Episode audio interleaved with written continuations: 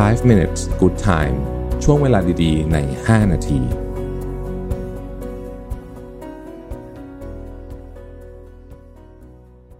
สวัสดีครับ 5 minutes นะครับ คุณอยู่กับประวิทยานุสาหะครับ วันนี้ไม่ได้เอา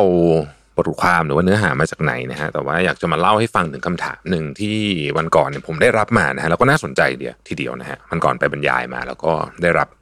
คำถามคำถามหนึ่งว่า เออได้ยินคนพูดเยอะนะว่าในการที่เราจะทำอะไรให้มันสำเร็จสักอย่างหนึ่งเนี่ยมันต้องคือจะฝันใหญ่แค่ไหนไม่ใช่ประเด็นประเด็นคือเราทำทุกวันอย่างสม่ำเสมอ หรือว่าเกือบทุกวันได้ไหมคือเรียกว่าเป็นการทำอย่างต่อเนื่องแล้วกันไอความถี่มันอาจจะแตกต่างแล้วแต่เรื่องนะครับเอ่อผมคิดว่าคืออันเนี้ยเรื่องเนี้ยถูกแน่นอนเลย คือ คือการจะทำอะไรใหญ่ ๆ ให้ได้เนี่ยมันต้องทำของเล็กๆ ทุกวันแต่คอนสแตนต์มันจะใช้เวลานานนะฮะบางอย่างใช้เวลาหลายปีคำถามของนี้คือว่า เอาล่ะรู้แล้วว่าเรื่องนี้ถูกเนี่ยคำถามคือจะทำยังไงให้เราสร้างนิสัยทำอะไรแบบต่อเนื่องได้นะฮะโอ้โหซึ่งมันคำตอบคำตอบนี้ไม่ง่ายเลยนะฮะผมคิดว่าเนี่ยคือหนึ่งในการออกแบบชีวิตที่สำคัญว่าเราเรามีของที่เรารู้สึกว่าเราอยากทำอยู่ให้มันได้เป็นเป็นประจำเนี่ยนะครับ จะทำยังไงให้เรื่องนี้มันเกิดขึ้นผมคิดว่าหนึ่งเลยเนี่ยเราต้องเข้าใจตัวเองมากๆเลยว่า กระบวนการของเราเนี่ยในยามที่ เราอยากจะขี้เกียจเราอยากจะผัดวันประกันพรุ่งเนี่ยกระบวนการของมันเป็นยังไง และหาวิธีการป้องกันมันซะนะครับยกตัวอย่างแล้วกันนะฮะไม่ต้องอะไรมากเอาใกล้ๆตัวเลยเนี่ยผมทำพอดแคสต์ 5 minutes กับ Mission to the Moon Mission to the Moon นี่น่ามันสักพันสี่ร้อย episode นะ 5 minutes ก็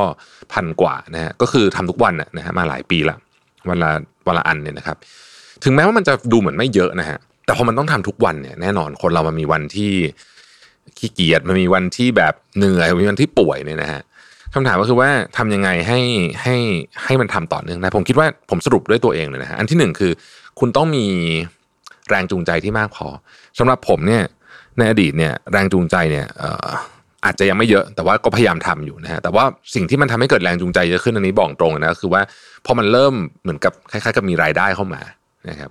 คือแน่นอนอะผมไม่ได้อัดแบบรายการที่ได้เงินทุกวันนะแต่ว่า เรารู้ว่าการทำอย่างต่อเนื่องเนี่ยมันจะช่วยให้คนฟังฟังเรา แล้วก็ทำให้เราแบบเหมือนกับสามารถที่จะต่อยอดได้ เพราะมันมีมีมีอะไรเข้ามาผูกพันปุ๊บเนี่ยมันก็แน่นอนฮะมันก็กลายเป็นแบบไม่อยากใช้คำว่าหน้าที่ เพราะว่าผมก็ยังสนุกกับการทำอยู่ แต่ว่ามันเป็นสิ่งที่เรารู้สึกว่าเออมันมีความรับผิดชอบเข้ามานะครับนี่คือนี่คือวิธีหนึ่ง แต่มันมีหลายวิธีนะฮะบางคนก็มีแรงบันดาลใจใหญ่มาก ๆ เลย เช่น อยากจะถ่ายรูปตัวเองใส่ชุดว่ายน้ำสวยๆลงใน โซเชียลมีเดียแบบนี้ก็จะตั้งใจลดน้ำหนักมากเพราะแบบจะเอาจริงให้ได้ คือถ้าเกิดว่าแรงบันดาลใจมันใหญ่พอเนี่ย ผมคิดว่าหรือหรือแรงจูงใจมันใหญ่พอเนี่ย มันมันทำได้นะมันจะทำให้เราแบบก้าวขึ้นมาลุกขึ้นมาแล้วก็เหมือนแบบเฮ้ยต้องทำอะไม่ทำไม่ได้นะอออันนั้นคืออันที่หนึ่งนะคือต้องรู้ว่าเราจะมีเหตุต้องทำอะไรนะครับ อันที่สองเนี่ยผมคิดว่าสำคัญเช่นกันก็คือหนึ่งสมมุติว่าเราเลือกอย่างสองอย่างเนี่ยพยายามทำให้ไอ้ของที่เราอยากจะทำเนี่ยนะฮะ มันมีแรงต้านในการทำในชีวิตประจำวันให้น้อยที่สุด ให้นึกถึงเวลาที่เราขี้เกียจให้นึกถึงเวลาที่เราหนืดอะผมใช้คำนี้แล้วกันนะฮะมันจะแรงต้านเยอะมาก คือเวลาเราแรงเยอะๆสดชื่นสดใสนอนพออะไรอย่างนี้นะฮะตอนนั้นเนี่ยไอของพวกนี้ทำไม่ยากอยู่ล้ว